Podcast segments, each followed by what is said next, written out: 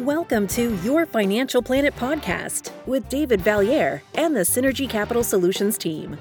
This is the show that brings you synergistic financial strategies to help you enjoy the fullness of today and empower your next generation. Join us for this journey to help you synergize your finances.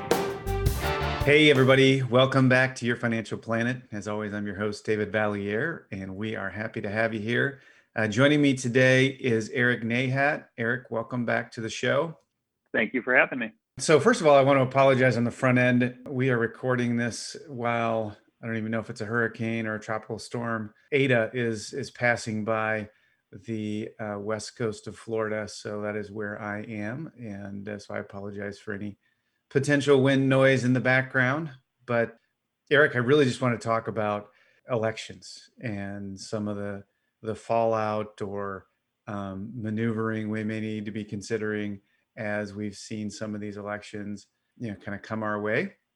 You know, I wanted to talk about sort of what we've seen in the recent past, what we see immediately in front of us, and then talk about what we see, you know, just just around the corner as we look into the new year. For listeners, this is really a special edition. Obviously, we've just had presidential election. There's some Senate races that have that have happened. So we wanted to talk about that in a timely fashion. So we are stepping outside of our normal cadence, but um, wanted to have that conversation. So with that, Eric, let's just jump right into it. Let's talk about elections. What have we seen, you know, in the very recent past year, in the in the past week or so? From a high level, I would say of course, President elect Biden declared victory. Uh, we anticipate that he takes office, but the election still remains to be finalized. As expected, the Democrats kept the House, though surprisingly lost some seats uh, and their majority lessened there.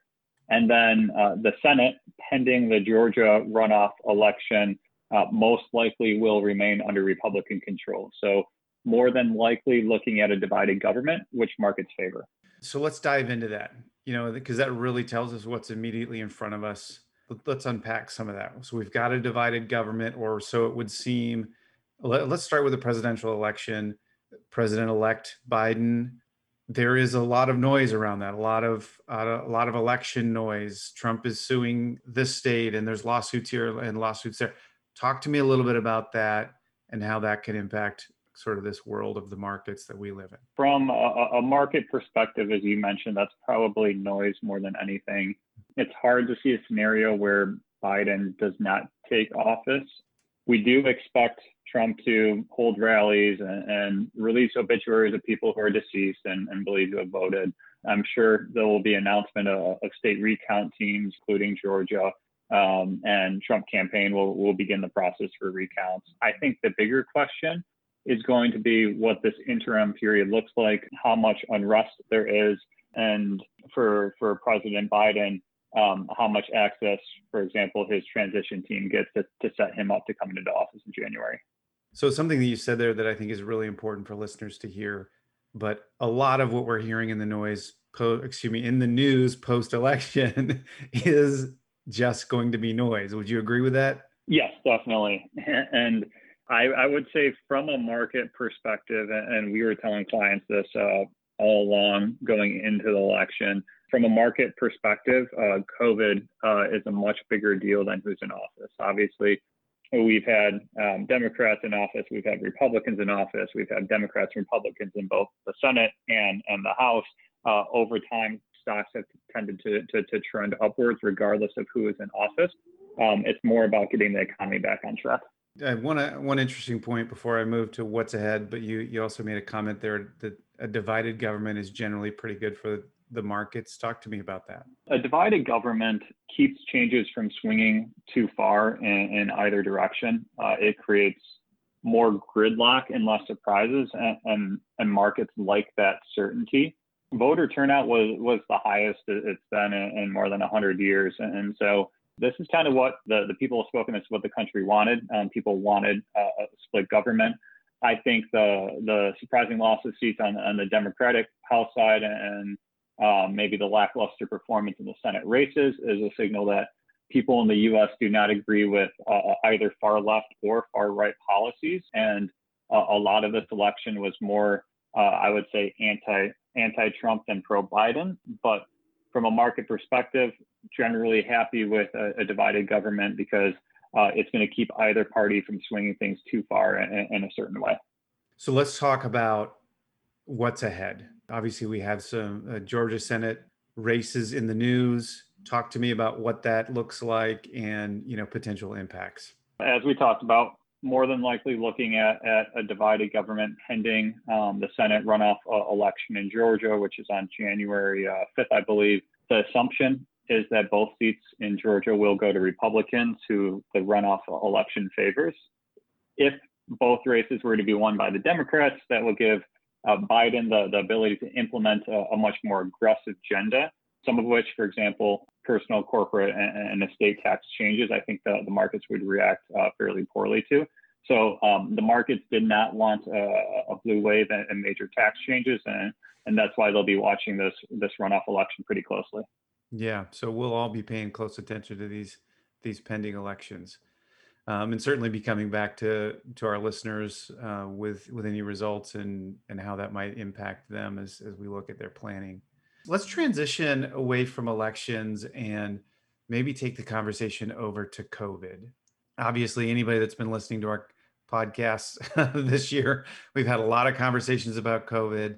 But fill our listeners in. What's recently happened? Give us an update there. So the, the big news, of course, was uh, Pfizer's announcement regarding a vaccine and markets focused on its, its potential to turn around the economy. Um, the initial studies show that the vaccine's uh, about 90% effective, which is roughly twice the, the efficacy of a standard flu shot. So that's really good news there. Once again, uh, markets don't like uncertainty. And uh, this vaccine helps to clear up some of that uncertainty. Implementation still might not be anytime uh, in, in, the near future, uh, but it's a, a, fantastic news still and a step towards getting people safe and getting us back to normal. Yeah, really, investors respond in large part in whether it's COVID or the economy or an election. You see this emotional reaction with the markets. They investors and the markets really like stability, and just the news of a vaccine really had an impact on the markets this week. Tell us about that. I think uh, uh, the big thing with the vaccine is still going to be distribution, logistics. So, from uh, uh, markets are forward looking. So, with markets, the, the two big things that were hanging over the, the markets were the election and COVID. And uh, we're, we're clearly not through either one yet, but we're starting to see the light at the end of the tunnel. We still, for example, may have a, a, a tough winter ahead with COVID, but markets are, are forward looking and, and, won't necessarily be factoring the short term, but, but the longer term and, and uh, the expected cash flows from the investments. Let's talk a little bit more about the markets. Tell me, what have you seen? And we talk, we've talked for several months about this visual of a recovery and what it might look like and how we're experiencing it. Talk to me about what we what we saw this past week and give me some details on that if you don't mind. We've seen a significant rally in the markets uh, once again as there's a, a, bit of light at the end of the tunnel in, in terms of us returning back to normalcy. The biggest driver uh, for the markets is still going to be the uh, economy. And if you look at the recovery that we've seen, the consumers stayed strong, um, business confidence has stayed strong.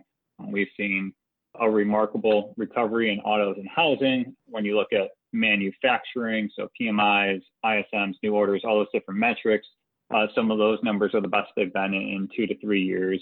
We have uh, manufacturing that's recovering, and, and uh, one of the biggest things about manufacturing is the multiplier effect. So um, for every one manufacturing job, 7.7 jobs uh, around it are created. So that manufacturing growth is great news for the economy. We've been in the midst of earnings season, and roughly uh, 86% of S&P 500 companies have reported earnings above expectations. So um, revenues have been better than expected, and, and costs have been cut as companies have adapted. Overall, we've had really good news on, on the recovery front. We're not out of the woods yet. Um, any lockdowns could still cause a, a, dip in the recovery, but we're on a great trajectory. And, and so we had uh, elections that were, were hanging over markets, uh, creating uncertainty. Uh, we have COVID that's hanging over markets that's creating uncertainty, but some of that was cleared up with progress on a vaccine. We expect fiscal stimulus and monetary policy will, will help to lead to better growth and profit, which benefits stocks. And we're seeing uh, momentum in the, the equity markets over the last couple weeks because of that. Yeah, it's really interesting as I'm just hearing you talk through some of these points and you know, I know we sit on the investment committee together and just some of the things that we we think about that were actually surprising. Uh, you know, housing's up. I know before COVID, we were talking about how uh, the U.S. consumer was was driving the market in in large part. Consumers have have continued to to drive some of this market. You know, consumer domestic consumer is up so it's really interesting to go through this just extreme volatility in terms of how COVID has impacted our day to day life, and then social unrest, and then an election. And we still have some support in areas that we may have thought otherwise heading into this sort of March, April timeframe. Yep. And I think a big part of that too was uh, if you look at the parts of the economy that are doing well, they're roughly three times the size of industries such as travel, leisure, et cetera, that were hit really hard from the economy. And so um, we still have parts of the economy that are churning. Uh, another statistic that stood out to me uh, uh recently was uh, savings rates are 14% right now. So the saving rate for the consumer, the long-term average is 5%. And so as we move forward to a more normalized environment, hopefully, uh, if we see that savings rate um, return closer to the long-term average, that's a huge, huge boost to the economy. Yeah, yeah, for sure. Something else I wanted to talk to you about today is is interest rates. We haven't talked about it a whole lot this year. They've been historically low. Any of the recent moves, are we seeing any movement with interest rates? Talk to me about that. Well, we still expect interest rates to remain low. The Federal Reserve committed to using its full range of tools to, to support the U.S. economy. Um, I think that comes uh, straight from their uh, uh, release that they put out this week. We talked about this going into the election, and the thought was that if if Biden wins, the Fed will keep uh, rates low for the foreseeable future. And if Trump won, uh, the Fed was expected to keep rates at zero for the foreseeable future. So it's COVID, not politics, that's driving Federal Reserve action. And we don't expect uh, much news out of the Fed or any new movement uh, until uh, we see the economy further improve by a significant amount. So tie a bow on this for me. I know we've talked about a number of things, and you know, obviously, the synergy team we're we're looking ahead. We're thinking about you know what's going on November, December, what to expect in the new year. Summarize some of this for our listeners and you know just give give us an overview of high level. What are we thinking? What are we talking about as an investment committee on behalf of our clients? From the uh, i'd say bow on the election and, and, and the policy side uh, if there's a split government there's still plenty of middle ground that both parties want to continue to work on where both parties are going to have goals such as uh, infrastructure spending, reduced healthcare costs, uh, expanded housing programs, um, IP protection, so we expect parties to work together to try to create policies around those and of course, policies around the continued fight against COVID. Both parties agree that there needs to be more fiscal stimulus. That's just a matter of uh, amount and time. Uh, we expect stimulus in the, um, say, 500 billion to 1 trillion dollar range, and uh, within that, we expect direct payments to, to individuals, a smaller amount of unemployment insurance than, than what we've seen previously, but still some some kind of unemployment insurance and, and some kind of extension of PPP. So expect uh, a divided government. Expect them to try to continue to work together to try to move past some of this unrest. We expect the economy to continue to trend in an upwards direction, and we expect that to be good for risk assets such as, equities. And at the end of the day, uh, as I mentioned earlier, uh, over time, stocks have trended higher regardless of who's in office.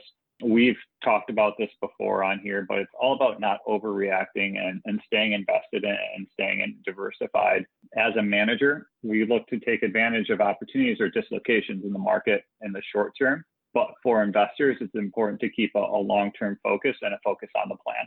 I love that because I, I do think that for those folks that may be investors and don't have a plan, they can really get drawn into the emotions of the moment And you know, we talk about that on occasion with with clients or prospective clients that are coming to us and saying, uh, you know, uh, this is a very emotional time for me, and how do I respond to it? But those that that are working with us and do have a long term plan, it's really I'll say stabilizing from that standpoint. The emotions, in large part, are taken out of that when you see how these short-term iterations impact your long-term plans. So, uh, really good point you make there, Eric. If if folks want to get a hold of you or get a hold of anyone on the Synergy team, can you fill us in on how they can get in touch with you? They can reach us at hello at synergycapitalsolutions.com or www.synergycapitalsolutions.com. Great, thank you. And for listeners, um, you. you. know, just pay attention here. We've got uh, our our regular podcast release coming up uh, before year end. We're thinking about doing just sort of a 2020 year in review and um, and really a prep for the end of the year. There's things that um, we're going to want to talk about in terms of making sure your RMDs are done, maybe tax loss harvesting, things like that, that we can be um, you know just sharing on air to to get you thinking about preparing for year end. So so stay tuned for that. And all as always we we appreciate you listening appreciate you subscribing and sharing with friends. And with that we'll leave you today. We look forward to catching up with you next time. Thank you for listening to your financial planet the synergize your capital podcast. Click the subscribe button below to be notified when new episodes become available Synergy Capital Solutions is a financial planning and investment management firm registered with Hightower Securities LLC, member FINRA and SIPC, and with Hightower Advisors LLC, a registered investment advisor with the SEC. Securities are offered through Hightower Securities LLC. Advisory services are offered through Hightower Advisors LLC. This is not an offer to buy or sell securities. No investment process is free of risk and there is no guarantee that the investment process or the investment opportunities referenced herein will be profitable. Past performance is not indicative of current or future performance and is not a guarantee. The investment opportunities referenced herein may not be suitable for all investors. All data and information referenced herein are from sources believed to be reliable.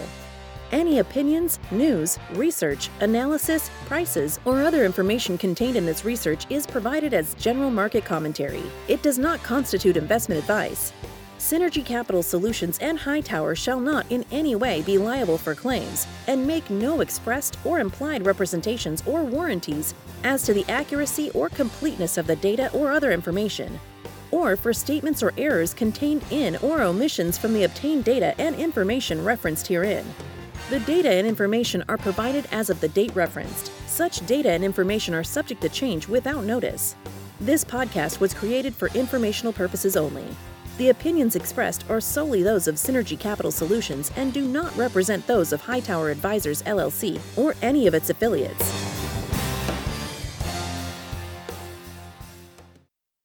Hightower Advisors do not provide tax or legal advice. This material was not intended or written to be used or presented to any entity as tax advice or tax information. Tax laws vary based on the client's individual circumstances and can change at any time without notice. Clients are urged to consult their tax or legal advisors before establishing a retirement plan.